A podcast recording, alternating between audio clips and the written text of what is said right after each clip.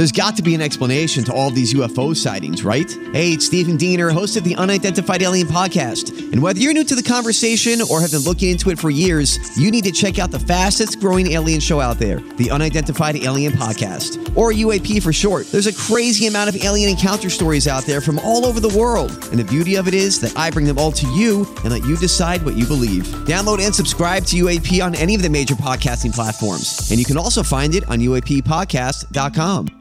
Yes, yes. Welcome into the Tim McKernan Show on the Inside STL Podcast Network from the HomeLoanExpert.com studios. I am your host, Timothy Michael McKernan, alongside the great gangster Pete here in the HomeLoanExpert.com studios. Gangster Pete, what's the good word? Uh, excited about the Blues comeback. Yeah, 2 2. And uh, Missouri, Alabama, September 26th. We have been debating this on this podcast for a few weeks. I have been of the opinion there will not be college football. I want there to be college football. You have been bullish, but you acknowledge part of that is an emotional analysis. Where are you now? Well, we have a ten dollar bet that the SEC will play one game. So Oh, we do? Yeah. I really got to start tracking my bets because I'm because uh, it's be smart for anybody to bet with me because I don't remember them. But if I lose, then obviously I'm going to pay it, or I'm just going to go. Shit, I guess I owe you money.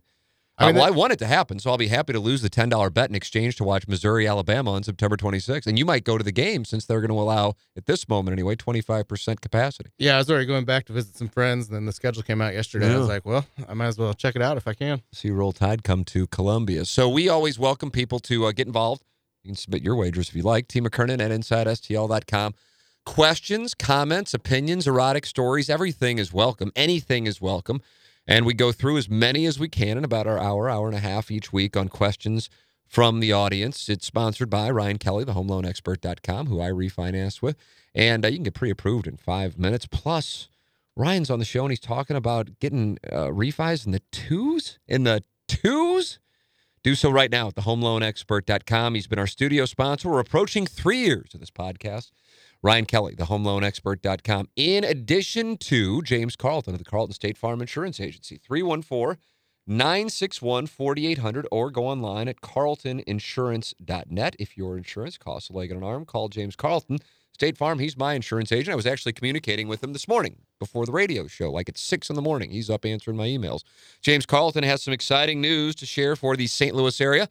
State Farm has filed a rate decrease with the state of Missouri, and James is confident that State Farm will have the best pricing that he's seen in 12 years and perhaps in their history, meaning there's never been a better time for our listeners to take a look. And if they're not currently with State Farm, this is the time to do it. And the good news isn't just for those looking to change their coverage. Current customers will be seeing big reductions in their renewals as well. 314 961 4800 or go online at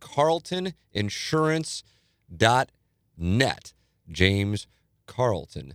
He is my guy, and I recommend him to you. Uh, in addition, we have Mark Hanna of Evergreen Wealth Strategies. We have Seth Goldcamp of Design Air Heating and Cooling, and we have Jim Rogers of Restoration One of Central St. Louis. I'll tell you more about them in a bit, but first, let's go right to the email inbox. How do you do? Hey, Tim, little two-parter for you here. If it's too personal, I understand. Oh boy, Gangster Pete might have to get the shears out. Uh, you're very open about lesbian slash sex talk on the show, podcast, social media. Has this caused issues uh, between you and your wife? Very curious to how this may or may not impact your relationship. Also, being a listener since 2014, I can't recall a single time that Doug or anyone on the show has talked about Doug's uh, wife, family. I assume she wants nothing to do with the show, which I would entirely understand. Like I said, if all this is too personal, please ignore. Cheers. That's from Cal. You know him from DraftKings Talk, Cal. And you're going right. to play golf with him. I was supposed to, but I'll be in Tulsa for a wedding that weekend. So you won't be able to play with Not going to be Cal. able to play with Cal. He's dropped Sorry, down Cal. to a 7.5, a dangerous Cal. 7.5. Yeah, I was upset they didn't get to finish his email today. It was pretty funny. Was it a good one? yeah. Um, let's see. All right, on Doug's situation, that's I, I don't know. I, I I feel like I've talked about Jody. I, I mean, she, I don't think that, I, I can- I can tell you. Let me put it this way, Cal. Uh, there has never been an edict from Doug to not bring up his wife. So I guess that answers your question. And I also just disagree with the overall premise that she's never been mentioned because I know she's been mentioned, but you know probably uh, not not uh, a whole bunch, but I definitely know she has. And by the way, as an aside, she is like the nicest human being in the. World. Have you ever met Doug's wife? No, I haven't met her. She's just like the the nicest, nicest human being going. That I mean, makes that makes sense. she's so kind. like Anna Marie just like thinks the absolute world of her. We've only been around her a handful of times, but um, she's just so kind. I mean, there's there's no other way to describe her other than just incredibly kind, just thoughtful, kind. Um, really, basically the opposite of me. Uh, on the first one, um, let's see. You're very open about lesbian sex talk on TMA and this here podcast, social media. Has this caused any issues between you and your wife? Very curious how this may or may not affect your relationship.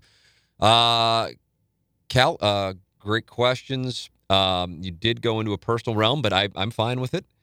Um, I solicit it, so I can't complain. And if I just don't want to go into it, I just won't read it. Or if we just run out of time, I don't read it. But you were at the top of the uh, the email inbox here today, sending this one at 9:50. Uh, so Anna Marie is not on board with uh, the stag industry now. I, I the thing about it is, Gangster Pete, I'm going to ask you because you have you have zero skin in the game. Of thirty something wives in the St. Louis area, what percentage would you say are quote unquote on board with the stag industry? Maybe like two. Uh, It's like two period or two percent. 2%. Okay. Uh, yeah. So I mean, that's kind of like so. The, the premise being, it's not uncommon. What is uncommon is that your husband's on the radio talking about it. But I have to say this. So she just does, she just doesn't like it in general. Doesn't get it. Doesn't like it. Think it's very strange that I that not not that I like it because I think she acknowledges even though she doesn't want to think about it that damn near every guy is watching it even though they'll all deny it and you know that whole song and dance and that's fine. But what separates me outside of the fact that I talk about it and don't see anything wrong with it whatsoever and find it to just be healthy human behavior and not like beating myself up over it is my interest in the industry. That is that that's the part that I go, yeah, that's a little weird. I don't understand why. Um I still think that there's there's dollars in that. I'm not talking about like me getting into stag or directing or PR. I just think there's I just think as I always say, I'll say this with Anna, we were having dinner the other night and somehow it came up. And I said I say this, if you're comfortable enough to have sex on camera, you're going to be a good interview or you're going to be such a bad interview it'll be good as we've experienced a few times on TMA. um but I'm just I'm just enamored with it for whatever reason. I don't have a good explanation. But as far as it causing, I, I said a long time ago. I mean, at this point, we've been together for 12 years. Um, so you know, I mean, the show's been 16, and we've been together for 12 of them. So she understands the program, and her family listens. Her parents. Uh, she's an only child, but her parents listen and like the show. Sometimes they'll text me during the show.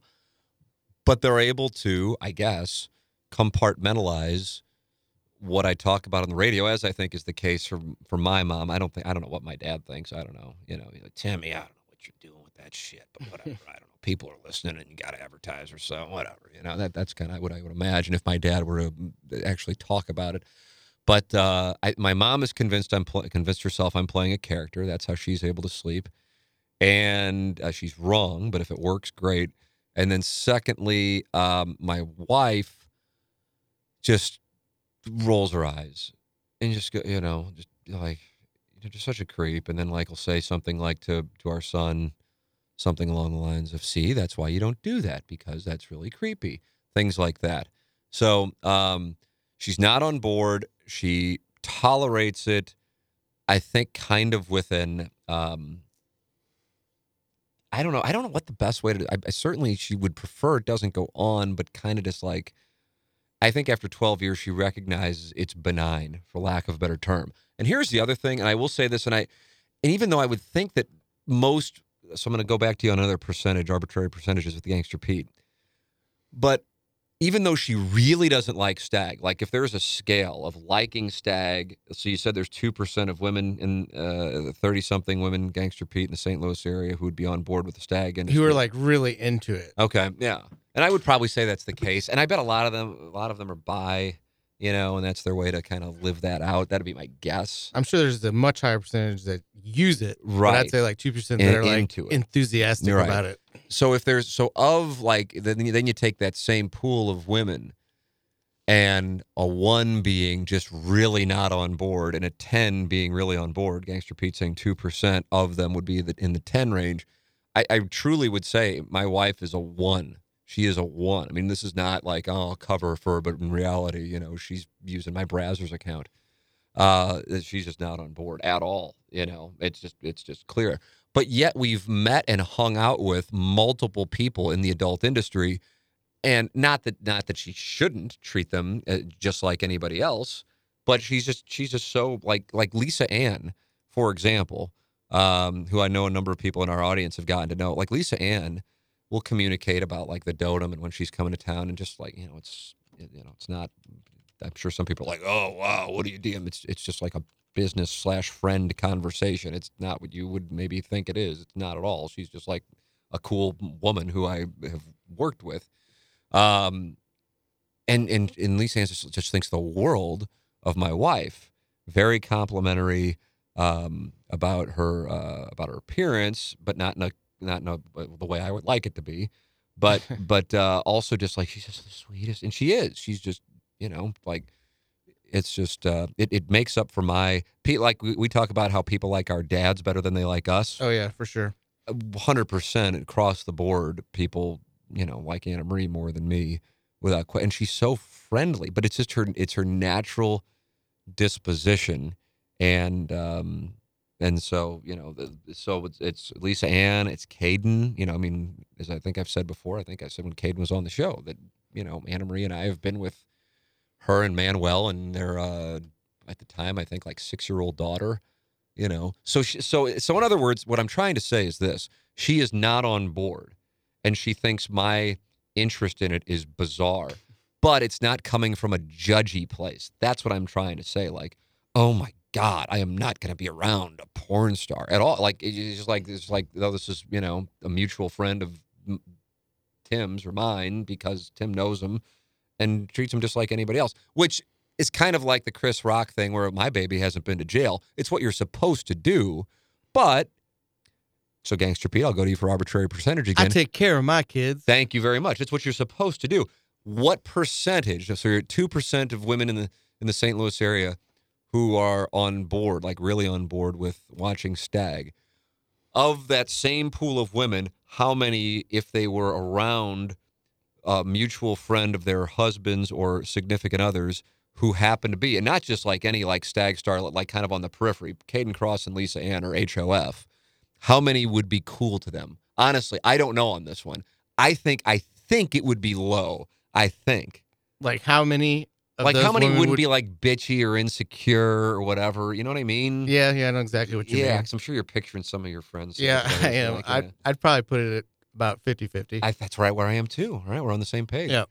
You know, and I'd much rather hang out with the 50 that's cool. Yeah, because it's just like whatever, you know, and, and so that's the thing. So that's the thing I really truly respect that it's not like she's and then like there, there's a picture that I think it was like our profile picture on Facebook of me, her, and Keisha Grey at the AVNs. Like she's gotten me tickets to the AVNs to go with me. Um, twice I think we've gone, and as a Christmas present. And even though she fucking, you know, is just really not on board, and I wish she were. Don't get me wrong, he's super hot, but it's not happening. Um, but she's just cool, and just takes it for what it is. It's like all right, I mean, whatever. This is first off, it's unintentional comedy. The AVNs are unintentional, but Lisa Ann just hanging out at the golf course or hot shots and and Kayden over the years. Um, you know, I mean, that's just it's just treating somebody how you want to be treated, whether they're in an industry that you're on board with or not. And so I respect that and like it because, as Pete just said, and we're on the same page with the math, that there's probably a healthy percentage of women who would not do that. I'm sure some of you listening right now would go, "Yeah, my wife would not be on board with that." But I'm sure plenty of people go, yeah, well, of course my wife wouldn't be on board with that. But those aren't the the types of people I would want to hang out with. At the same time, I'm quite certain that there are like um, maybe even 100% of women who would be listening to this or would be affiliated with this indirectly through their significant other listening to it who have zero interest in hanging out with me. So it's it's fine, but that's my observation that I like that She's not like, oh, you and your fucking porn, and no, I'm not going to hang out at the golf tournament if that Lisa Ann's going to be there. No, she like looks forward to seeing Lisa Ann and bullshitting with her, but not like tell me what it was about to, you know, have a train run on you, you know, for your comeback scene. So anyway, uh, Cal, wonderful questions as always. Good luck this week at the uh, what is the event this week? I know they're up in the Northeast. Uh, Northern Trust. Northern Trust. Yeah. Thank you very much. Uh, Bryson won their last time they were in 2018. I know I've done a little research on it. Hey, Tim, how much are you on social media now versus, say, February 2020 or even 2019? How much do you foresee yourself being on social media post election in November and why? I ask because it's starting to feel healthier to spend less time on social media. The New York Times has a podcast on social media's impact on a person's psychology and other things. It's called Rabbit Hole, but I've yet to listen. Just wanted to let you know. Thanks. That's from R in the Midwest. Gangster Pete, uh, I will yield to you first. I rarely post anything on You social really don't. media. Uh, I check my Twitter quite a bit because I curate it to things I'm interested in. And then you just got to make sure you don't read comments. If you read comments, it'll Boy, just ruin I'm your day, you. man. You'll just be like, how are these people out there? So, I mean, I use it.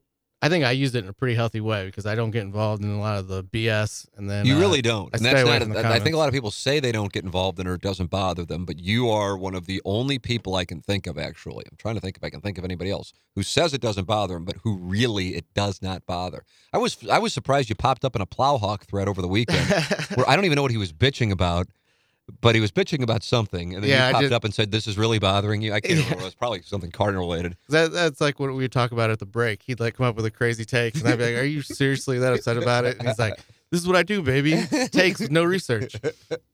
Uh, one thing I did, and I did this like a year or two ago, I unfollowed CNN and Fox News. Um, I actually the, the Fox News' Instagram actually bothered me more than their Twitter, and CNN's Twitter bothered me more than their Instagram.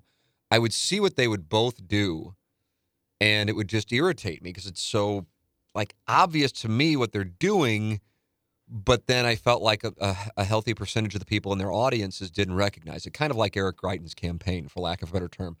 Um, and it's just, I don't want to say it's made me happier, but it's made me less unhappy.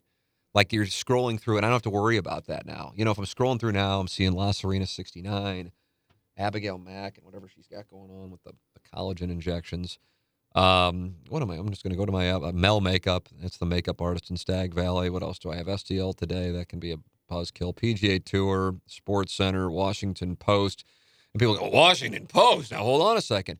But with Washington Post, Wall Street Journal, and New York Times, which are the three I read, I find the reporting to be the reporting, the editorials. I don't even bother with the editorials actually in any of them. Um, like thorough reporting. And you don't realize the difference between that until you then go and read a story on CNN or Fox News. And I'm saying either or.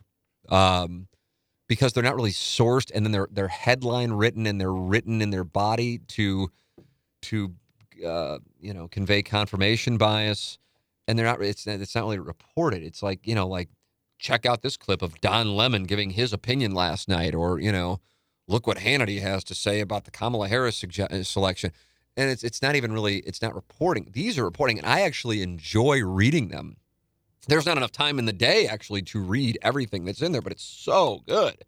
It's so good um, because it's sourced. But then, but what's happened now is they have been labeled as fake by whatever side you are on. Not everybody, of course. That you said, well, I read this report in the New York Times. Oh, New York Times, of course. But it's the editorials that go that way. Like I'm, I've just pulled up New York Times, and I also know people don't want to subscribe, um, and that's their choice. It's unfortunate uh, in the sense that that's the way that these have to exist now because advertising revenue is down um, and has been for years. The pandemic certainly exacerbated it, but uh, I do pay for the Athletic, STLtoday.com, New York Times, ESPN, Washington Post, Wall Street Journal. Um, and I and I go with the Wall Street Journal to try to have some semblance of balance. But I, I'm on the New York Times site right now. Highs and lows of the Democratic convention. These are the opinion topics. Uh, Michelle Obama showed us why these Democrats are our last best hope. Um, Trump might cheat. Activists are getting ready. Uh, Bret Stephens on being a conservative. So they do have conservative columns in there, but that's not what I read. Uh, I read the reporting. So on the other side of the uh, the site, and that's I I really I don't know say I can't get enough of it because that's that wouldn't be an accurate way to describe it. But I look forward to reading it. I look that's something I look forward to. If I have to read a link, and I don't know why I would have to, and I don't know when the last time I did have to read a link on CNN or Fox News, it's like, oh God, I gotta like close one eye and kind of squint because I know I'm just gonna see a bunch of just crap and the headlines written to just like fuck with people and it pisses me off. And the pictures they choose. Oh, boy, you're right on that, Gangster Pete.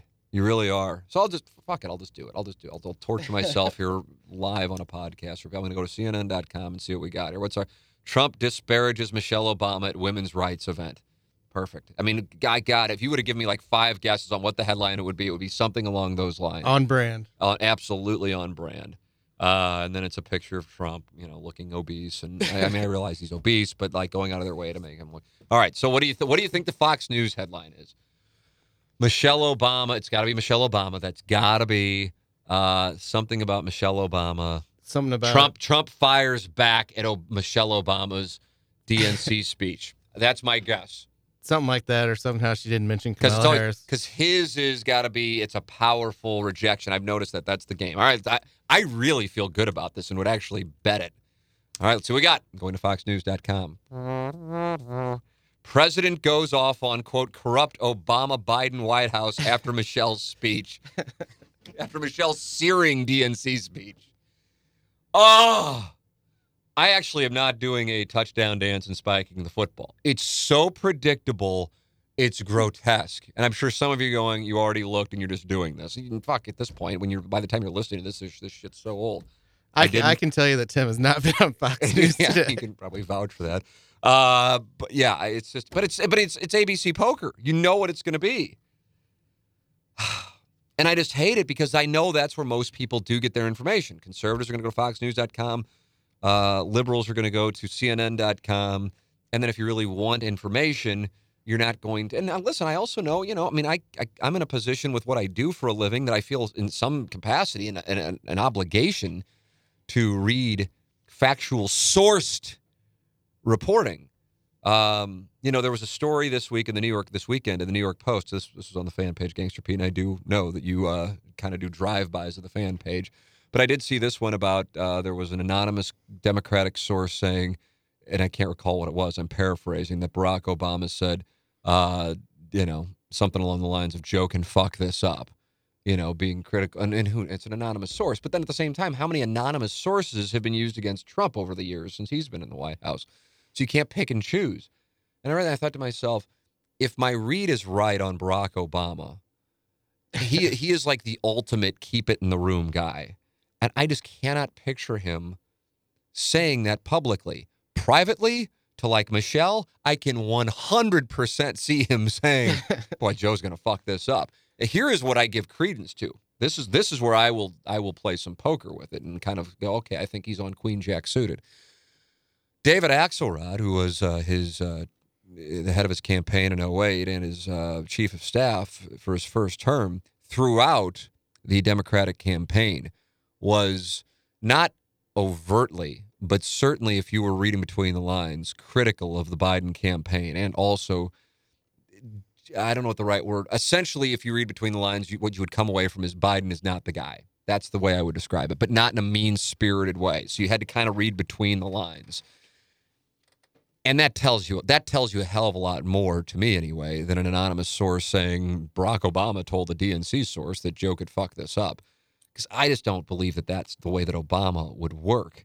Uh, I also am amazed on the other side of things because I have to jerk off everybody in the audience, but I do feel this way uh, that that I'm, that if there were that this number of rats in the White House that they wouldn't figure. I mean, it's so easy to to you know if you know how to play the game and if you're in that level and even if it's a you know bizarro world situation to big, figure out who the rats are. It's not tough, and and that nobody's been snuffed out. So all these quote unquote anonymous, an anonymous source at the White House tells me the president is really upset about last night. I'm just like, I mean, really? And I'm and that that's actually being passed off as news. I'm not saying it's not news if it's true, but it's just from my standpoint, it's just so obviously it's bullshit.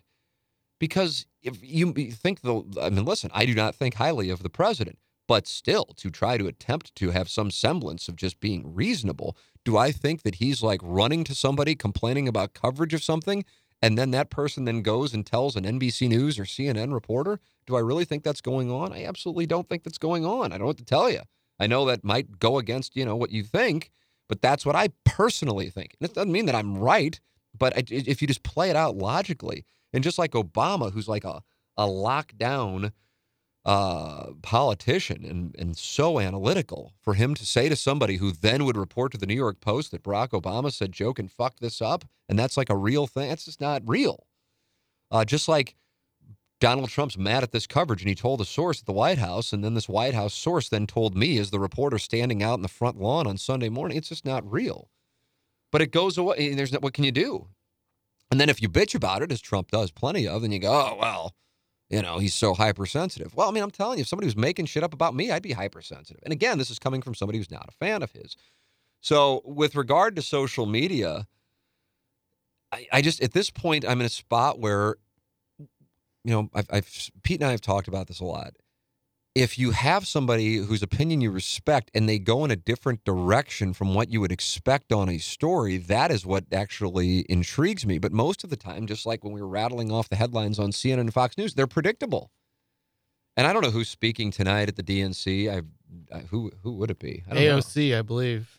Really? Yeah. She's the headline. Uh, yeah, I, I can't so. imagine. She's really? one of them. Well, she's one of them. I saw that when I was. Would tonight be? Well, how long? It's, it doesn't go through Friday. I would imagine it's Monday, Tuesday, Wednesday, Thursday, maybe. I would think tonight could be a Kamala Harris night because I would think Wednesday would, unless they do final night both Obama and Biden. I mean, either way, this is totally different than what it normally is. Are you watching this at all? I mean, first off, we have Cardinals baseball and Blues hockey. So I didn't uh, watch a second of it. I yeah, night. I didn't even think about it till I saw it like trending on Twitter because of. Yeah, AOC and Bill Clinton speak today. Oh, okay. Well, this is this isn't the day that the Democrats are necessary. Well, it depends on your perspective, but this isn't probably a day that a lot of Democrats. so, I mean, what do you think? What do you, let's predict our Fox News headline for tomorrow. Oh, the, I think they'll go AOC. Yeah, I think they'll go AOC because that's going to fear you. That's going to get the fear going more than Clinton. You know. Yeah. I got friends that'll watch that just because they think she's hot. Perfect. uh, so I, I mean, yeah. So that's that's what you got with. It. I mean, it's just I, I don't even. I'm just so Gang, let me ask you this, Gangster P. Yes, not what are in the Midwest. Of the four people who either are president, running for president, or would be a heartbeat away from president, who would you most want to be president? So, who are the other two besides Trump and Biden? Uh, Pence and Harris. Oh man, right. I don't like any of the choices. So, like, if I'm ranking the worst, it's Trump. Yeah, and that's like that's easy. And I would imagine even people who are moderates would go, yeah, that's, uh, but maybe not. I don't know. Maybe not. I don't know. Um, and yeah, I mean, there's, who, there's moderates that like what Trump does for the economy when it's normal. And then the the good way, like who would you want? I honest, I honestly don't know. I'm, I'm, I'm, I'm, I'm just so, just wow, you know. Uh, as Doug and I had our moment of agreement last week of the 330 million people in the country, these are the four people. Yeah. You know, but it just speaks to the process. It's depressing. Yeah. I mean, I'm so just not on board with the vice presidential selection. I was I was legitimately upset when I saw that news. I was having, you know what I was doing? I was out on the golf course because I'm relatable. I was out on the golf course and playing well, I think, as a matter of fact, too. And I was kind of on a nice the high you have when you're playing well. And I saw that and I swear it didn't impact my play, but I was really down about it because I was disappointed. I was disappointed. And and you know, my wife asked, well, why are you so down? And I'm sure some of the audience is going, okay, well, why? What is your reasoning? And here it is. This is and this is where I am on politicians. Because people, well, the policy would match up with that which you believe in. And that's not necessarily the case. Um, for me, it's more the person, which I know is not necessarily, well, it's not necessarily the way people say they vote, although I think it is the way a lot of people vote. But I'm talking about, I, and I go back to it so often on this podcast, the greater good. Who do I think he or she will act for the greater good when he or she is alone, a moment that may be damaging to their own short term or long term legacy, but they really believe is the right thing to do for the greater good? That's what I personally believe is the trait of a leader. And I I guess I guess on that, I guess it would be Biden. I just don't have the faith that he's he's his performance in the debates were so poor. I get why he became the nominee of the people who were who were running, but I remember thinking like, wow, this is this is I, what I remember thinking actually when I was watching the debates was it's such a shame for so many reasons what happened to his son, and he was so depressed that he didn't want to run in 2016. Now maybe there was more to it with Hillary Clinton and so on and so forth. That was really the reason why, but um, th- that he's now running and he's just not, you know. And and and so I I thought what Kamala Harris did, and it's you know Joe Biden can forgive and forget. God bless him. I tip my cap. Sometimes you have to do that. But what that's not my issue from a Biden perspective. My issue is the fact that she would play that game. To me, shows some. That's not a trait that I would want. If Biden would have done that, if Obama would have done that, it would. If John McCain. I'm talking about politicians who I think, um, well, McCain and Obama, I think highly of. Uh, that I, would be like, wow, you would actually you would actually insinuate this person who you know is not a bigot is a bigot to try and win a little line in a debate. That was the signature moment of the debate. You could ask yeah. me even if Kamala Harris wasn't the vice presidential selection, the, the running mate, and you asked me, what do you remember most of the debates? Oh, Kamala Harris insinuating Joe Biden, who has worked like almost all of his life for the benefit of uh, people who don't look like him or feel like him and he might not be the most astute guy, but I think that's one thing that people on both sides of the aisle would say. And you're going to do that? That girl was me. That, it's not about, oh, I, I would hold a grudge and not let her be my VP. It's about that's the way she's willing to play the game. I don't want that person in charge of the country. That's how I, I know some people go, fuck it. We don't need a popularity contest. We need to get hardcore to take out uh, the Trump White House. Okay, I don't know. I mean, listen, I just that that was that was disappointing to me and it was in, in not not as I don't know maybe it's a different kind of disappointment, but I think it's a similar train of thought that led to the Palin uh, selection, and that well we got to do it because it's going to give us our best chance to win, and unlike and maybe I, I can't imagine the McCain group was thinking we got to have somebody in case he passes away because there's no way they would have wound up with her. I do think that was a big part of the the, the Kamala Harris selection um, I, I, know that Barack Obama is a huge fan of hers. I recall listening to him on Pod Save America, which I used to. Do you ever listen to that, Gangster Pete? No, I've heard of it. Uh, and I had to bail on it. It's so, from my standpoint. When she was on? Uh, no, he was on. Oh, this okay. was a few months after uh, Trump was inaugurated. And it might have been his first interview after. And they were asking, who are some people who you think highly of for 2020? So you're talking about an interview in 2017. And it stood out to me that he mentioned Kamala Harris and thought very highly of her. And um, and so immediately when she was selected, Barack Obama, you know, made a big statement about it.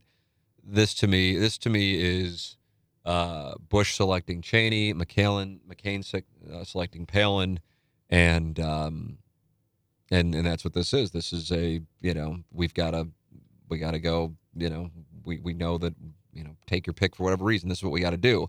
And I think I think deep down, John McCain, and I think he actually has acknowledged it, regrets that one. Um, but this is, I don't know.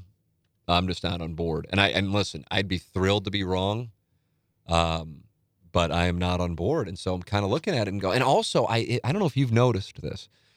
I feel like, unlike, man, I can't even think, Pete. Any other presidential run in my lifetime, uh, and perhaps ever, because I don't know how often it would happen pre. I can barely remember the 1980 election, but you know more 80s um, as in 84 and 88. They're talking about you've got to vote for Joe Biden and Kamala Harris, as opposed to you've got to vote for Joe, Joe Biden.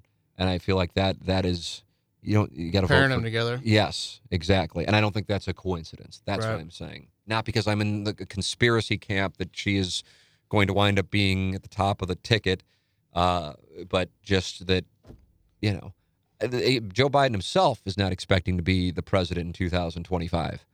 So I don't know. I. I'm just, uh, I was, I'm telling you, it really disappointed me, but whatever, you know, and, and then there, then you can go into policy, but again, I'm more person and I'm just not on board. I'm just not on board, you know. And then him, I just, you know, uh, I just am really, really, uh, I mean, I, I guess it's. I guess when I take a step back, it's the way I felt in 2016. But in 2016, you weren't thinking. I wasn't thinking. Most people, including the people who voted for Trump, that Trump would be the president. You know, so you're just kind of like, okay, it's going to be Hillary Clinton. She picked this guy who really just seems like an incredibly nice man, but my God, you know. And by the way, his name's Tim Kaine. I think he's just like been forgotten. Just like when I ask people, "Hey, who was Mitt Romney's running mate in 2012?" and like everybody paused, and I go, "Paul Ryan." Um, that this is this is this is rough. They weren't running them as a pair. That was going to be Hillary's show. You better believe it. Yeah, man. Even then, I think there are plenty of people who voted for him. Like, oh yeah, what is Tim Kaine? This is a different deal. So I don't know. I don't know. Uh, Gangster Pete, I imagine nothing has changed for you to believe that all hell is going to break loose in November. Uh, yeah. I mean, I'm just, I'm really apathetic to the whole deal right now because I'm just not excited about anybody I'm. I know. I'm telling you. Um, I said the cat and I were having this conversation. The cat likes to talk politics, but he likes to do it off the air. You, Yeah. you notice that? Oh yeah. Um, and I said, he goes, well, I mean, if, if Trump wins, there's going to be people going crazy in the streets. I go, if Trump loses, there are going to be people going crazy in the streets. I said, it doesn't matter what the outcome is. People are going to be cra- going crazy in the streets Right. because for both of the sides who would be going crazy in the streets, they are both at this moment, 77 days out from the election, certain that their person is going to win. Certain. And so when one of them does not win, or one of them does win, and then the other person who's in the White House refuses to acknowledge it, which I would say is certainly live, um, that you're going to have all hell break loose. But let's say that Trump really does win, which I would at this moment bet on, by the way. Uh, I'm I'm of the opinion he would. Biden's minus He's still the dog, right? Uh, Trump was a huge favorite. Then Biden became minus 170. Trump was like minus 160, but Biden got to minus 170. Biden is now down to minus 170. That means you'd have to bet 150 to 100. Biden is the favorite, but it has gone down a little bit. Um, that it, it, that no matter what, you're going to have people going bad crap. And I'm just like I'm when I when I heard when I was watching the news last night and they said we're 78 days away from the election. I was actually briefly on the uh, DNC right before the Blues game started and right before Bernie Sanders was about to speak. And then right as he started to speak, they dropped the puck in Edmonton and away I went. But uh, I was like, oh, I'm so glad it's almost it's 78 days that you can see the light at the end of the tunnel. But at the same time, the light at the end of the tunnel might just be a towering inferno and not really a light. And listen, man, if we can get there and it ends however it ends and it actually is peaceful and the country goes on, great. I just don't see it. And I've never felt this way before. And it and by the way, as I said to the cat, it doesn't matter who wins. It's all hell is going to break loose. I hope I'm wrong. I hope I'm wrong. But that's how I see it. So yeah, as far as social media goes, yeah, you're you are right, Pete, with regard to the comments and the replies. I mean, it's unbelievable. Like you'll read something like, "Oh wow, that's like a really sweet, Yeah. sweet tweet," And and, then you go read the comments, and it's like, "Oh my god!" But I'm it's never but it's on all Twitter again. bots. It's Yeah. well, not bots. Well, it's real it. people's burners. That's what it is. I mean, there's certainly some bots, and it's just. I wish there's. a- I really wish they could do something about that, but I guess. I guess it's not going to happen. Uh, Tim and Smoke. So Thanks as always for the show and podcast. I'm listening to the most recent episode of QFTA, so last week's. And the political talk of running through a wall for Trump got me thinking about people branding themselves with Trump's name. For the record, I'm not judging anyone uh, that does or does not vote for Trump. This really isn't about that. And for context, I live in St. Louis County, right by Creve Coeur. There's someone who lives near me that has three flagpoles in their front yard, with one having a Trump flag and another being a Blue Lives Matter flag. They also have a picture of Trump's face on one of their vehicles. Wow. the fact that so many people are willing to put his name slash face everywhere seems really strange to me. I recall Obama's name slash face being a lot of places as well, but I don't recall it being on the level that it is for Trump now. I'm 34, so maybe just being younger at the time, not paying attention enough is why I'm not realizing it was the same for Obama. Can you recall if it was on this level? The answer to that is no. Uh, for any past presidents where so many people wanted to brand themselves with that president's name, is this just people looking to fire up people that disagree with them, political or not? There isn't a single person on this planet that I would want to put their name all over myself or my belongings. It's such a weird and fascinating thing that people feel the need to do this. Uh, sorry for the long winded email, and hopefully both of you gentlemen are doing well. P.S. Iggy is the GOAT. That is from Jeff. Jeff. Did you feel like the, the Obama craze was as uh, widespread as the Trump craze I mean, you saw the uh, O logo a lot, and the and the hope and the portrait. right? And change, Right. Uh, but I mean, it's the the the people that are into Trump are very boisterous about it. I've noticed that, Yeah.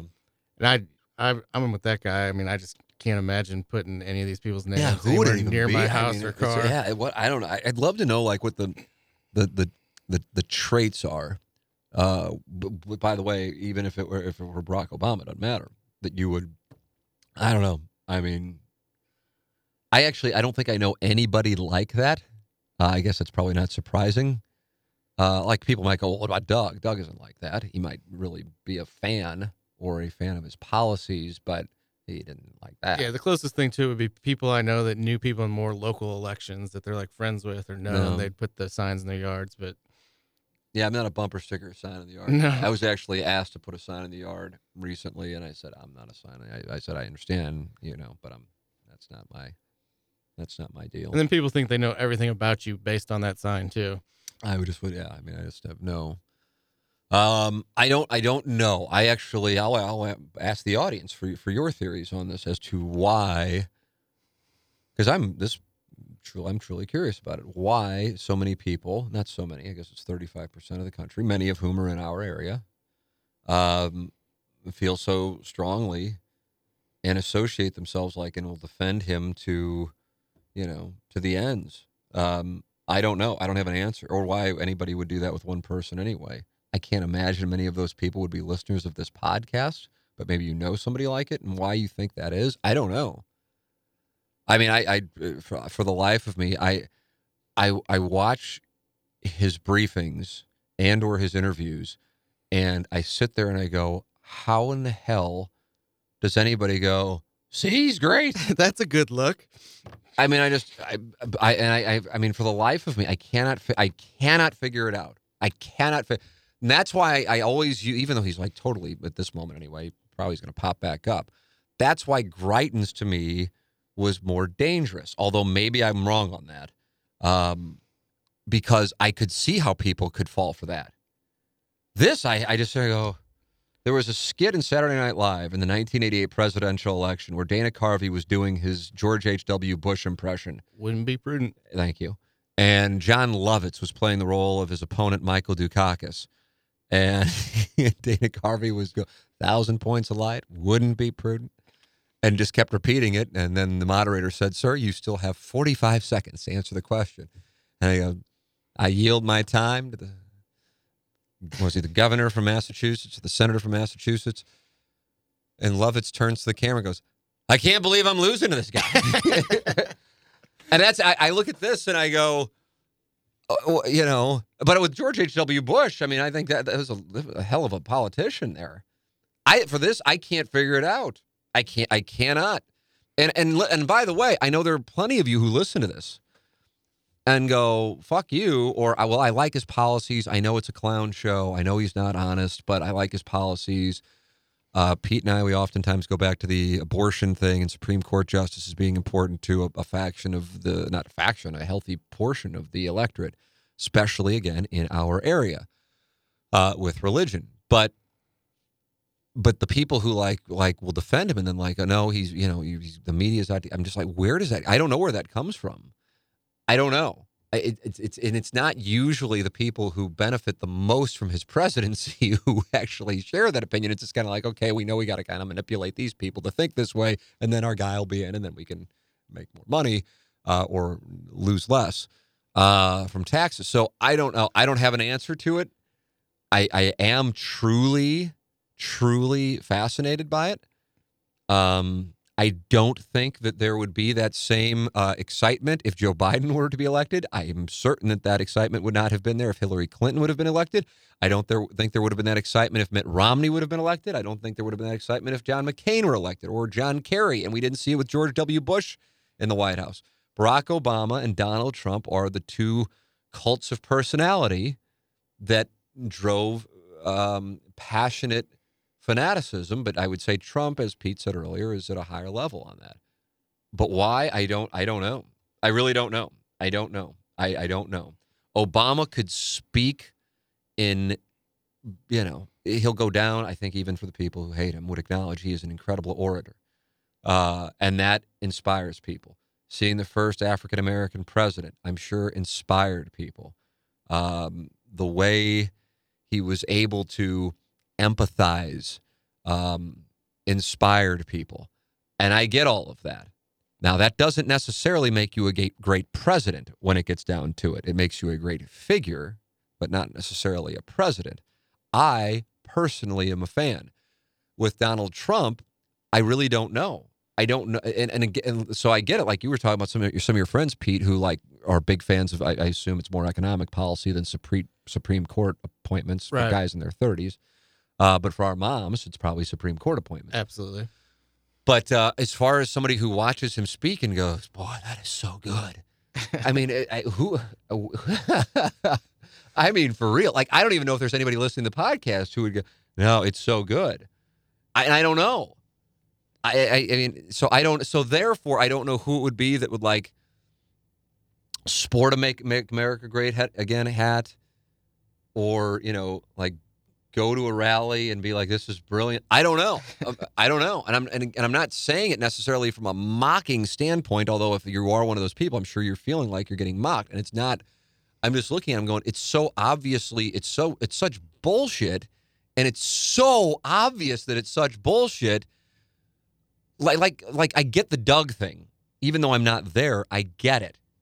Like he's like, yeah, it's a clown show, but I love the policies and look at where the economy was before uh, the pandemic, and I like what he was doing with the Supreme Court, and you know, and and, and so on, and, and we need to fight back against other countries and not just you know go around apologizing. I get that. I don't necessarily, even if I don't agree with it, or I agree with the premise or the reasoning for this and that for being the economy. the- the- Like he did the economy. I'm like, okay, well, there was a hell of a lot of growth in the Obama administration, but like we're conveniently starting the presidency on January of 2017. But whatever. But I don't. But Doug isn't like, whoa, did you see Trump's speech last night? That was wonderful. So I don't know. I can't figure it out. I cannot figure it out. There are politicians where I go, oh my God, this guy's such a. I was I. I can't go into specifics just because I, this person might not even care. But this person is in politics. Uh, it's not Manavani, for the record. And we were going through some people. And we were having a conversation. He goes, "Oh yeah, fraud, fraud." I'm like, "Oh yeah, I know that fraud, absolutely fraud." And then he gave me a name, and I go, "Really? I don't know that person as well, but you're saying fraud." He goes, "Oh, God, fraud." I go, "Okay, good to know." You know, because I know this person well and am taking his opinion serious. So I, uh, you know, but Bill Clinton, I, I never went. Oh, what a sincere guy. I'm like, okay, he's like almost play, playing like a character. He's like the Meryl Streep of presidents. you know, with biting the lower lip and crying at everything, like it's Dick Vermeil talking about Wilbert Montgomery, yeah, the, the thumb and the, the pointing, like he's Phil Mickelson walking from the tee to the green. But, you know, uh, he also a great orator. And he was in the White House during a hell of an economic boom. I would contextualize by saying that I think anybody who would have been in the White House during that time period of the dot com boom was going to be in a great position. Um, but nonetheless, uh, that is that is the fact. But I don't necessarily know if people were running around with Clinton paraphernalia in the late 1990s. As a matter of fact, I'm pretty sure they weren't. One person was, uh, and that was just a dress. But this, this, I haven't seen anything like it, and I don't really know what the reason. is. So if somebody knows, it's probably not going to be. so- And even if somebody is the person I'm talking about, and they want to email in to explain, they'll probably say it's like my friend or my father or something like that, or my uncle. So I get people being like, "Yeah, I like the policies. It's just, you know, it is what it is," and I cringe when I see him tweet, or I wish he would get off Twitter. Or the press conferences are bizarre. The interviews are embarrassing, but the policies, I get that. But then those who like swear by that too, I, I, I don't, I actually don't know anybody like it. So I, I'm, I'm wanting to have a better grasp on it. All right, we continue on, but before we do, allow me to talk about Jim Rogers of Restoration One. Um, because when I had my basement uh, get destroyed from uh, flood, it was Jim Rogers who came over and saved the day. He's with Restoration One of Central St. Louis.com. 314 888 5266. Water damage is hard. Water damage is difficult, but oftentimes The other side of water damage is the Golden Goose. The Golden Goose is Restoration One of Central St. Louis. 314 888 5266. You might not have rest, uh, water damage right now, but if and when you do, you're going to want to have somebody ready to talk to about it and have that person over as quick as possible. And that's Jim Rogers of Restoration One of Central St. Louis. And Seth Goldcamp of Design Air Heating and Cooling online at designairservice.com, the number one Trane dealer in the Midwest. Uh, and they just installed a 16 SEER Trane system in our home, and it is incredible. Oh, it is so cool when we are able to uh, wake up in the middle of the night and just go, oh my God, this thing is just just blasting cold there. And that's how I love to sleep. They're online at designairservice.com. Incredible uh, financing terms for this. Designairservice.com. It's a brand new Trane unit, 16 SEER, Design Air Heating and Cooling, designairservice.com. All right, I haven't looked at the uh, fan page questions, so let me go in there and see what we have. Who was my. It's all, I go by oh it's a Butch Patrick werewolf doll picture. All right, that's how I that's how I find them when I'm scrolling through. Uh, would you rather make your internet browsing history and email account for the last 12 months accessible to anyone for a year or give up the internet for three years? Oh, wow, what a question. Timmy Recap, star of the uh, make my internet browsing history and email account for the last 12 months. I couldn't, I couldn't not double negative be online for three years. So it's kind of an insta click.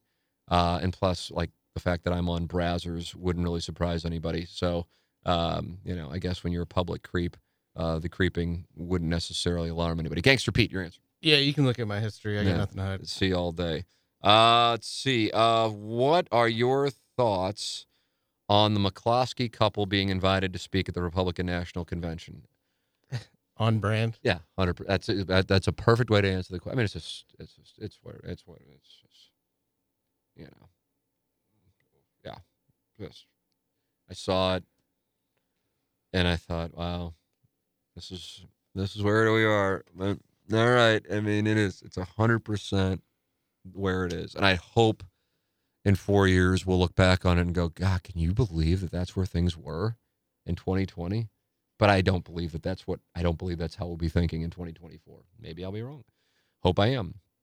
Uh, after listening to her quote, I don't really like Dick end quote interview with Call Her Daddy, do you think Miley Cyrus sounds more like Nina Blackwood, a Crystal City fireworks stand attendant, or Jim Varney? Crystal City. That's from the great Carlos Spice who winner. There's a benefit to me not reading these in advance because I was reading that for the first time. That's outstanding. Pete, you had told me that her voice is so distinct that it's tough to kind of find it arousing. Yeah. I listened to that interview on the way back from um, Ann Breyer, actually, is where I played on Friday. So I had some time. And uh, I, I mean, and I didn't realize that there's video of it too. Yeah. I mean, this thing is just. I'd love to, and I know I can't. I know I can't do it like on the record, but if I were, whenever Young Page uses back in St. Louis, and just me and him, no microphones around, and go, I'd like to come for that. dude, what world. because again, I love the fact that women talking about not not sexuality per se, but celebrating hooking up and not being shamed for it is the number one podcast. It's just it's so poorly done. And I'm not talking about, oh, they wish they wouldn't say those words. I couldn't fucking care any less. But it's just so it could be it could have been done so much better. And that and that bothers me. Like Pete, I don't know how many times I've tried to listen to it now, and I can't get through an episode. And that and that and that barstool stable of talent is so good that it's such a shame that what is the number one, in my opinion. I mean, who cares? What the fuck? Who cares what I think? But that it's so. And that interview was grating, grating, and it has nothing to do with Miley Cyrus sounding like Jim Varney or whatever, Nina Blackwood. Uh, it, it was. It's so. She could have said, you know, I'm not even going to attempt to do a Miley Cyrus impression. You know, I love to just like sit back and just like, you know, just like piss all over myself. Oh my It's so- God, me too. That's so daddy. yeah, exactly. That's that's exactly what you would have heard. Oh my God, Me too. That's so badass. You're so normal. That's so daddy. Daddy gang, can you believe Miley Cyrus loves to piss on herself just like we do? I think a lot of people listening to this would relate to that. And I and I'm telling you, Anna Marie and I were going to dinner on Saturday night. So I listened to it on Friday, and it's like 7:30 on Saturday night. And I'm bitching about it to my wife, who hasn't listened to it, or even knows the fuck I'm talking about. Like, what is call her daddy? You know? And I'm like, God, I gotta tell you, this call her daddy thing. And I'm just sitting there bitching about it. And I'm sure she had to be like, I guess this is better than a golf story, so I'll listen to this. you know, this poor woman uh, has to listen to me golf stories and bitch about call her daddy. But I, I'm s for some reason, it bo- it really bothers me, and I and I and I think at the root of it, it's that I love the fact that women being as sexual as men is um, it does not really result in shaming. And I think that's healthy. Like, why shouldn't women be able to hook up too and, and not be called whores? You know, I think that's bullshit. Slut, slut shaming. Um, you know, so good. If people want to fuck around, let them fuck around. God bless, whatever. And so here's a podcast that bluntly talks about it. It's just hosted so damn poorly that I that it's that, that but I mean it's the number one podcast, so maybe I'm off the mark on it. But God, I've tried to listen to it so I mean for real, like I think it's five different times. And I'll go and I'll go, okay. And then we go a few minutes and I just I can't this is un this is unbelievably bad. And I don't know when I listen to a podcast. I guess the guy I would listen to about um, like the guy that wrote the book that I don't know. Maybe, now maybe I, I, shouldn't have read the book because it's what led to me injuring my shoulder. Um, but he's not a broadcaster, you know. I mean, he's a lifter who wrote a book, and it, and but even then, I'm comparing the two, and it, it wasn't good. But it you know, it wasn't this. And either way, it wasn't even like on the top billion of podcasts. This thing's number one. There's a new like ripoff, and it's not much better. Is it a barstool thing, or is it like No. somebody just trying to do this? It's uh the shit show. It stars that Julia Rose that flashed during the World Series. Behi- She was sitting behind the uh, stands. She was flashing.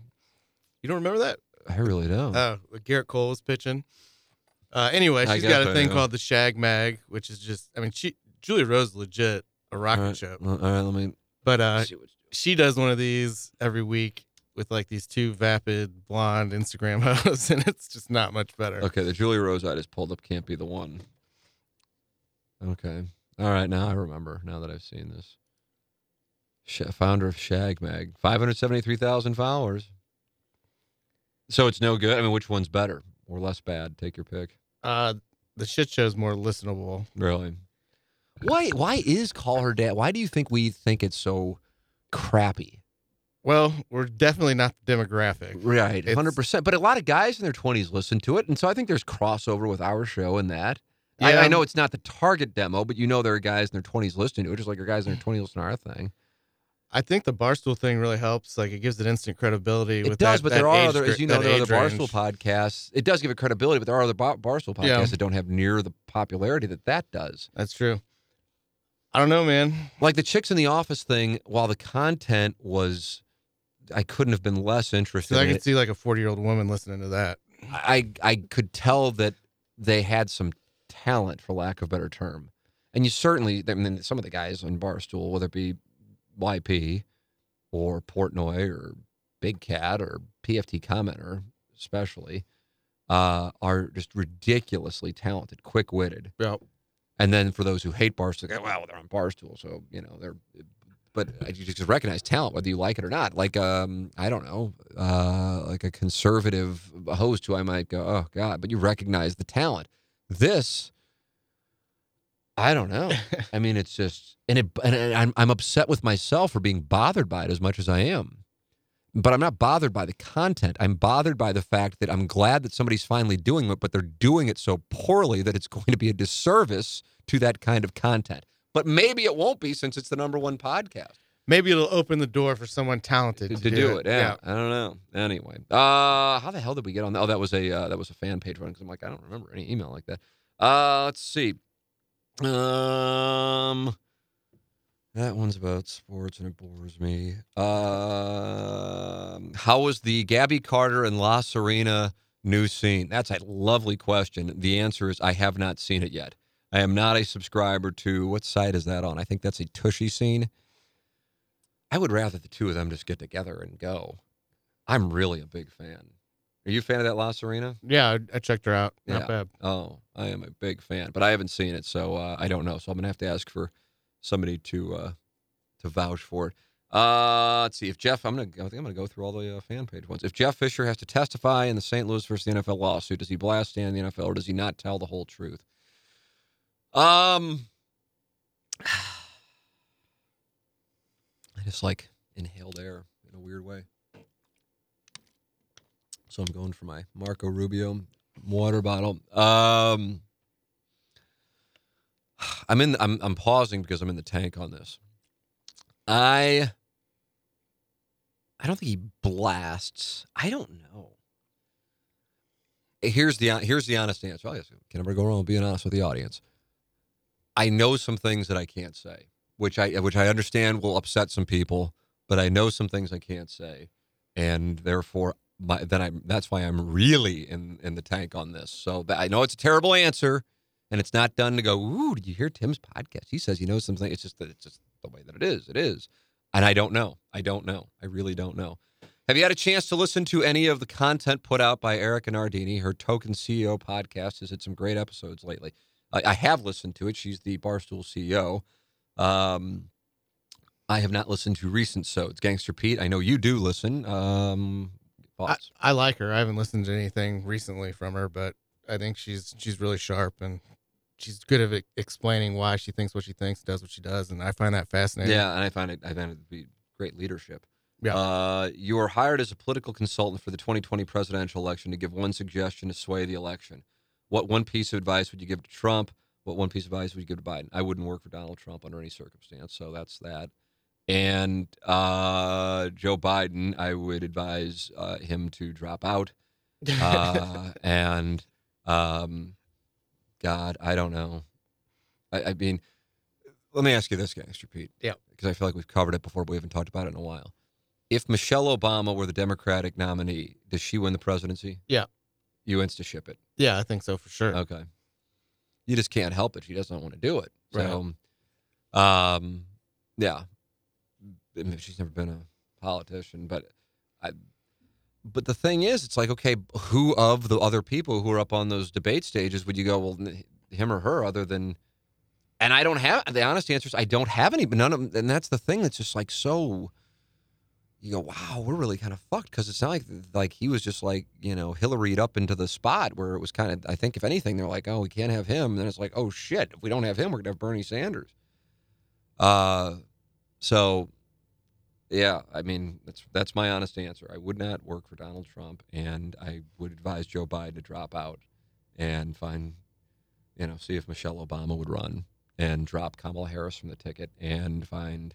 I don't even. I'm not. I don't have necessarily a great idea on the uh, on the running mate, but at that point, it's kind of a. You know, I don't want to say who cares. It still matters, but uh, it does. It you felt like this vice presidential selection mattered a whole lot more than four years ago. Let me put it that way. Yeah. Like when Trump announced Pence, I'm like, okay, whatever. He's not going to win as, as it is. Shows what I know.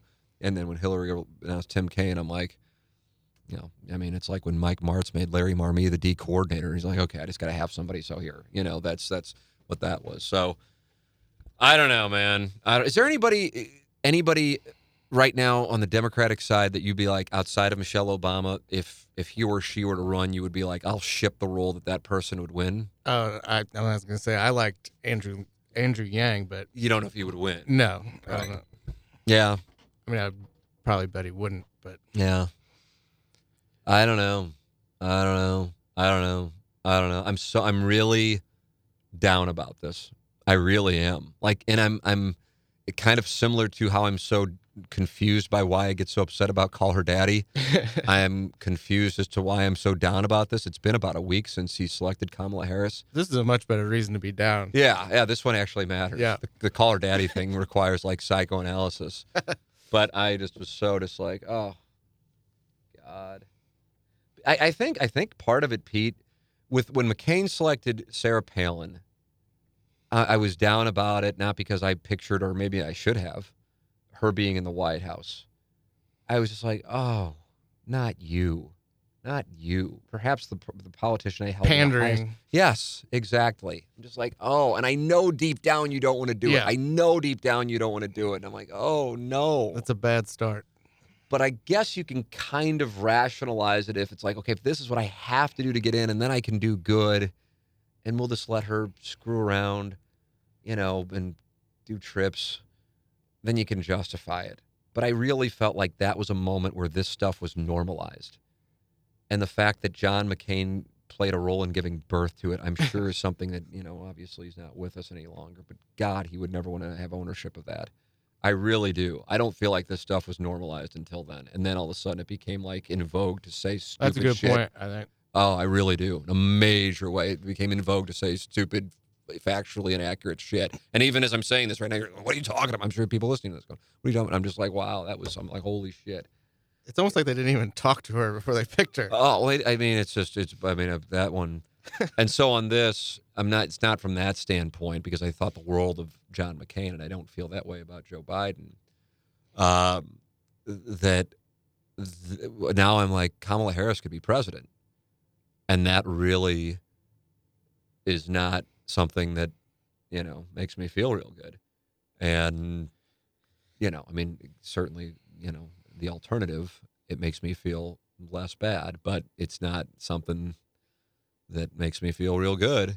And again, I'm again, I'm, uh, you know, alternatively, it's President Trump for a second term. I'll take Kamala Harris, but man, uh, just I don't know. I really uh, was a fan of Val Demings, was a fan of Gretchen Whitmer, and was hopeful that was the direction he was going to go. Um, but you know, here we are, and I guess just like 2016, where I'm going, because even in 2012, I would have been like, okay, if any of the four are president, I might not necessarily be a fan, but I can handle it because that's Biden in 2012. I, I actually, I think, I think I probably would have seeded him fourth. I probably would have gone Obama. I don't know. It would have been a coin flip between Romney and Ryan, and then Biden four. 2016, it was like, oh my goodness, but there's no way it's going to be Trump, so I don't have to worry about that, and just got to deal with the Hillary Clinton thing. it was a joke. Yeah, it really was, and, and I saw, saw how that played out, which is why I'm just the cat's like stunned that I think that Trump's going to win. He's stunned, and he goes, "You really?" And I go, "Yeah." I said, "I don't know what to tell you." I said, "I'm not. I'm not jumping up and down about it, but at the same time, I, I think we're going to have all hell break loose either way." So I just, if I could get to like the week after November, I could proceed with so many different things in my life because I would know what the hell's going on, and maybe things will be calm. I just don't see it. Um, I don't know. And then this year, I'm just like, oh my goodness. And I'm, I'm like, I don't know, man.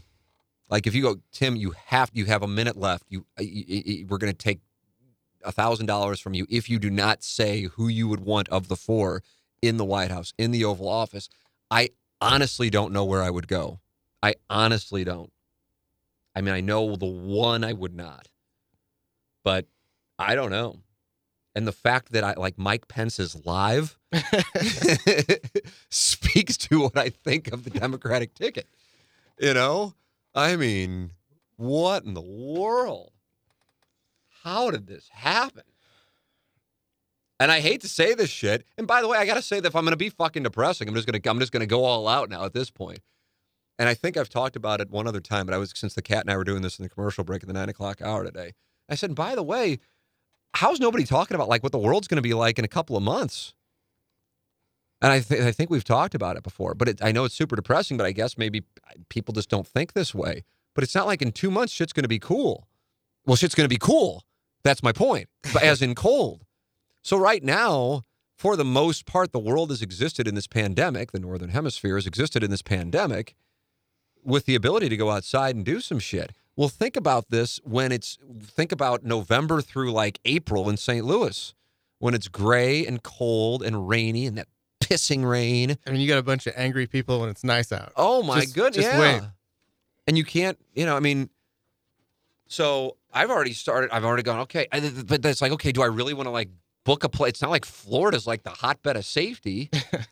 and then it's obviously going to be super expensive. It's expensive as it is, but you know, to just go, okay, fuck it. I'm just going to go down there for like six months this time and just get the fuck out because otherwise I'm going to go crazy.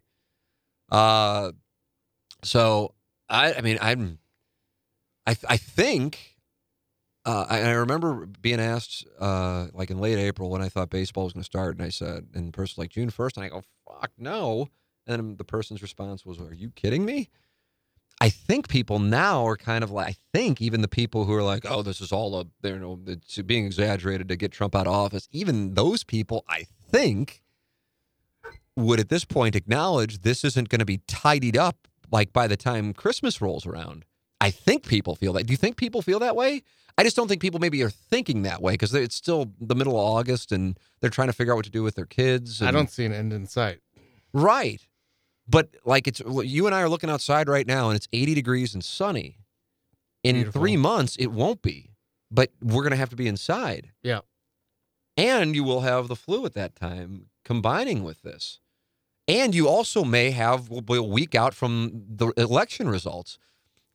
And, and I just th- this is real shit. And I don't know if people don't talk about it because it's kind of like talking about death. You don't want to talk about it, and like I want to jerk yourself off into a frenzy that somehow something the, the magic pill will be discovered.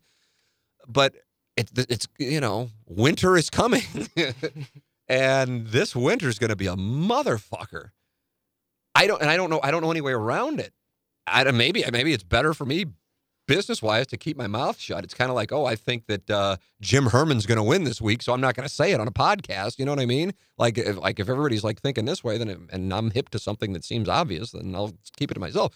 But when I play all this stuff out, I'm like, listen, unless somebody passes away, either Donald Trump or Joe Biden will be your president elect in the second week of November. That is what's going on. And in addition, the nation will still be in a pandemic without a without a vaccine. These are two things that aren't going. These are, you know, we might not have arrived at the destination yet, but those two things are going to be there when we get there.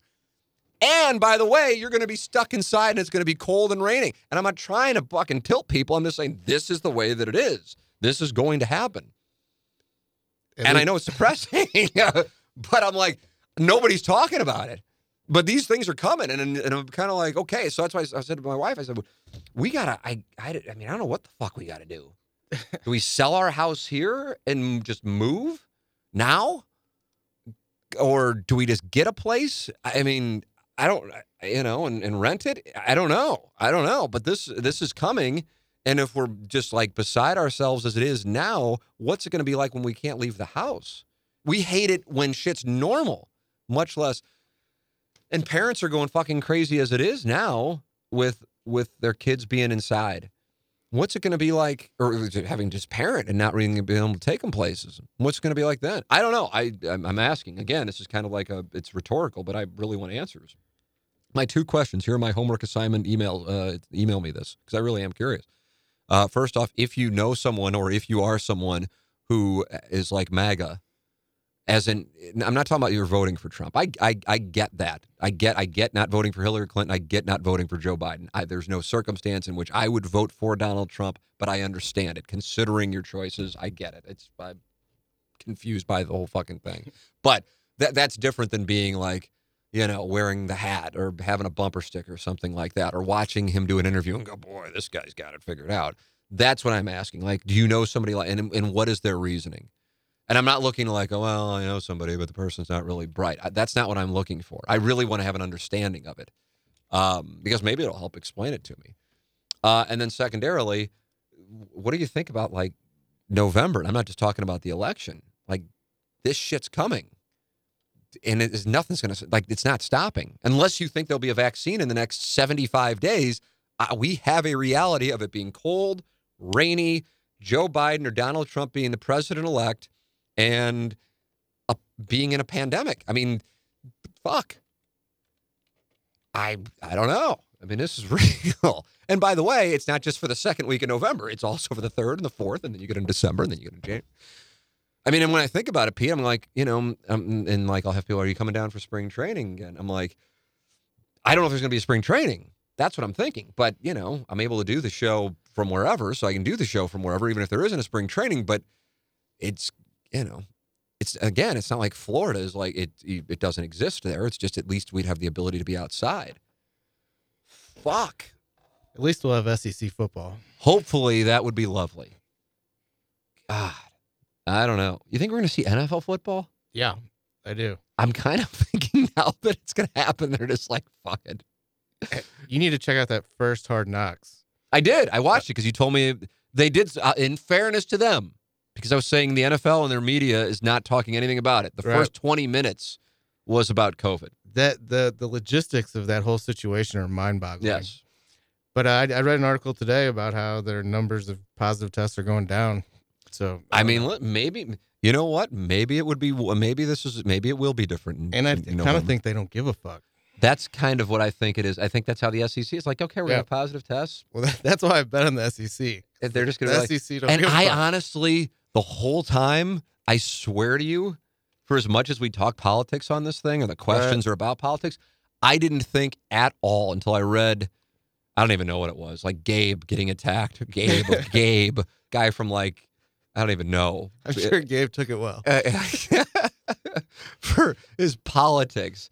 I mean, if you think Gabe is like is like Bernie Sanders, but whatever, that's where we are now. Especially if you're like writing to Mizzou fans, uh, and I, and it's, oh, God, I want to go into more, but I can't. Um, that it was that the SEC and the ACC carrying on, and the Big Ten and the Pac-12 shutting down is a political thing. It didn't even, I swear to you, on whatever, up until reading about it, it didn't even cross my mind that that's what's going on. Everything's political. Thing I mean, now. it's just like, but look at it. The states that aren't going to vote for Trump are shutting down. The states that are going to vote for Trump are carrying on. I'm like, fuck. So what? I mean, when are you saying that these these? I mean, uh, let's play out the fucking hand. I guess. are you saying? Because you are saying, are you saying that the states in the Big Ten and the Pac-12 are sacrificing tens of millions of dollars individually, and when you include it all in as a conference, nine figures of revenue to try to get Donald Trump out of office by not playing college football. Is that where we are? I mean, because that's that, that that's my question. It's like back when this all started in March, and there and I'd get these texts, and they're kind of they, one or two. I don't know if you see them, Pete. One or two, they kind of, but they, for the most part, they've gone away, and are kind of like, okay, it was wrong. right. But back then it wasn't. And I would say we were getting more more the majority of the texts were attacking us for talking about it and specifically me for laying out the math. Um and I'm it's not a, a touchdown because I'm not happy about it. And that's what I was saying back then. I'm like, who is pulling for the pandemic? Who wants to see people get sick? Who wants to see people die? And who wants to see our economy collapse? Like, who are those people? For real, I'm asking that. And then people who I guess are passionate Trump supporters would say, well, people who want to see Trump get booted do. And I'm like, God, I don't want to see him reelected. But if you say this could all go away and it means he gets another four years, I'd be like, this is an insta call. And you're telling me that you think athletic directors and college football coaches and presidents of universities are going, boy, we all hate the president so much that we'll participate in this scam in the Pac 12 and Big Ten to get this thing shut down so he will be so it increases the chances that he won't be reelected. I mean, is that what we're saying? I guess that's what we're saying. I and I don't know where it comes from. I don't know. Is it the lead into us? I guess. Uh, it could be. Yeah. Uh, but I mean, that's still that's just one. I, I I don't know where I don't know where it's coming from. I'm confused because when you strip it down and you ask that question, I can't imagine people with a straight face would then continue and go, "Yeah, I think Ohio State was willing to sacrifice for the good of getting Joe Biden in office. I mean, we have this wonderful alternative, so we have to make sure he's an eye. And and by us not playing football, Joe Biden will win. I mean, it's just." I'm exasperated. I've depressed myself with this podcast. I feel guilty putting this out into the world. this is like a, this is like a, this podcast is a bad drug. I've depressed myself. But I real I'm asking these questions from a place of sincerity. And I'll tell you what, I know there will be some people because I get them and I like it. And it's different than and it's different because it's a podcast, you have to seek out the content. So it's different than if I were just saying the stuff on the radio, where somebody could like stumble onto it on the off chance they think we're going to break down Brad Miller's at bats last night. You know, this you have to you have to go out of your way. It's like Call Her Daddy. Like, oh my God, Alex, how could you possibly be talking that graphically about fucking with Miley Cyrus? Well, you went on the podcast and you listened to it. You sought it out, so you know what you're getting here. And so the people who do write to me who don't necessarily share my views they will lay it out and send some great emails and not be personal about it. It's it's it's a it's a it's a nice byproduct of podcasts. So it helps me understand. So that's why I'm asking these questions from a sincere place. Like, do you, and just because somebody is a Trump supporter doesn't necessarily mean they also therefore share the opinion that the Northern and the West Coast conferences are not playing this year to get Donald Trump out of office. I mean, that would be a wing of a Trump supporter to think that. And then are you a Biden supporter or anti Trump and then think the SEC and the ACC, on the other hand, are playing to try to keep Trump in office? I mean, are we really saying these things and like being serious and not just like saying it on Twitter on your burner? I don't know. But when you th- when you like lay these things out, you go, well, "There's no fucking way." But I guess I already said it, so I got to keep going with it. And like it's in vogue to never admit you're wrong right now, so you got to just keep running with it and never admit you're wrong, never admit you're wrong, never admit you're wrong. Redirect, redirect. Oh, fuck, Gangster Pete, I'm exhausted, man. I'm wrong all the time. I was wrong as hell on the Kamala Harris thing. I was wrong as hell. I'm like, here's why I don't think. First off, he's already got California. Secondly, the thing insinuating that he was a bigot on the in the debate stage. There's no way they're going to go with that situation. And and then I had a third reason, and I don't even remember what the hell it was. And and sure enough, I'm walking along playing golf, and all of a sudden my news pops up. And, I'm, and I, I I felt like a kick in the stomach. That's how much it bothered me. I don't know. I'm in a bad place. Wish somebody would have sent in an erotic story so I could have just read that and ended on a high. But I got nothing. I'm just down. Let's see, maybe somebody did. I got a bunch of emails here. No. Uh, pitch out, nobody going. No. I apologize for being depressing, but it's how I think this in this particular moment because I'm just like, this is coming. This gotta let it out, man. Yeah, and this is my therapeutic place. I don't do it on TMA. Bottling it up, it's no good for anybody. Yeah. But I'm just like, this is coming in November. I don't know. Let me ask you this one. I'll finish with this. I'm, I'm asking you. Yes, sir. Because I know you'll be honest with me. What do you think is better for the short term state of the country? Biden or Trump? Biden. Really? Yeah, man. I just I think Trump is so polarizing that it's bad it's just it's too much. I honestly, it's ace king versus pocket queens. And by that, I mean the math. It's 52 48, 51 49. And it's not because I think one is bad or another is bad. I actually think both aren't great, and one I think is really bad. Uh, but uh, it's it's their.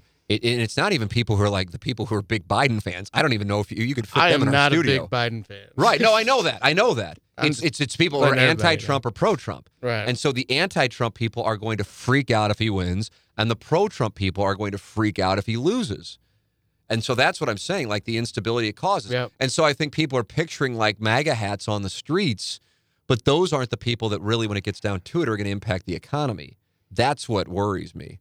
And I don't know if I said this on the radio or if I said it on the podcast earlier, but I was talking about um, talking with somebody who's in finance and this person saying, I think it was in the commercial break when I was talking with the cat, and saying, I've got people who are freaking out that Biden is going to win and they want to sell. Yep. And I've got people freaking out that Trump is going to win and they want to sell. so it doesn't matter. And that's what I'm going back to. And so it's, it's, it's, and it's like, okay, it's coming. It isn't, this isn't like a, you know, there may be a, a government shutdown, but hopefully we can avoid it or it might get cold next week, but hopefully, you know, the low pressure system will avoid us. It's coming. The pandemic isn't going anywhere in the next 75 days. So all these three are coming. And it's like, it's not like that's the thing. Biden wins. Okay, Trump's out of office, but fuck. Here's this Trump wins. Okay, maybe that isn't as fucking crazy. I know that sounds like a oxymoron. By that I mean the reaction. Uh, but now we got this. I don't know. Bill Maher is insistent that he will not uh, concede the office on that on election night. And I'm like, yeah, that can I bet that? I mean, that's like to me, that's a lot. And that's why I said to the cat, because the cat kind of goes on his thing. You know, the cat goes, I'm moderate guy, even though I think deep down we know. And it's cool. God bless him. I get it. I, I and I get he has he has reasons that I follow them, even if I disagree. And and it's not like he's a lock to vote either way. But he's stunned that I think Trump's going to win. And it's not like I think for sure he's going to win, but if I had to bet, I think he's going to win. And uh, and I and I, I said, I said, let me put it this way: Can you picture Donald Trump on election night saying, "Congratulations to Joe Biden. Uh, we will participate in one of the great traditions of the United States government, uh, the peaceful transition of power. Uh, it has been a great four years and an honor to serve you as your president, and I look forward to continuing my service into retirement." Can you picture that under any circuit, even if I gave you a million to one? Can you picture that statement? I could see him doing it just to do the opposite of what everybody thinks he's going to do. I cannot. I don't care. Everybody you got to put a dollar down, and you get a million on it. I'm sure everybody Not thinks I'm going to freak out. I'm going to keep my I'm not going to freak out. It's just not going to happen. So that's how I lay it out. That's how I lay it out.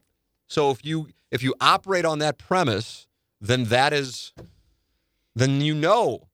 Or Joe Biden, who could, who could just be like, thank God I wasn't in the mood for this, uh, who could go, you know, we fought the good fight, you know, we still need to rally around for our causes, you know, and walks off the stage congratulating President Trump. It's not like people are going to go, okay, well, we'll get them in 2024. People be freaking out. There's no way around it.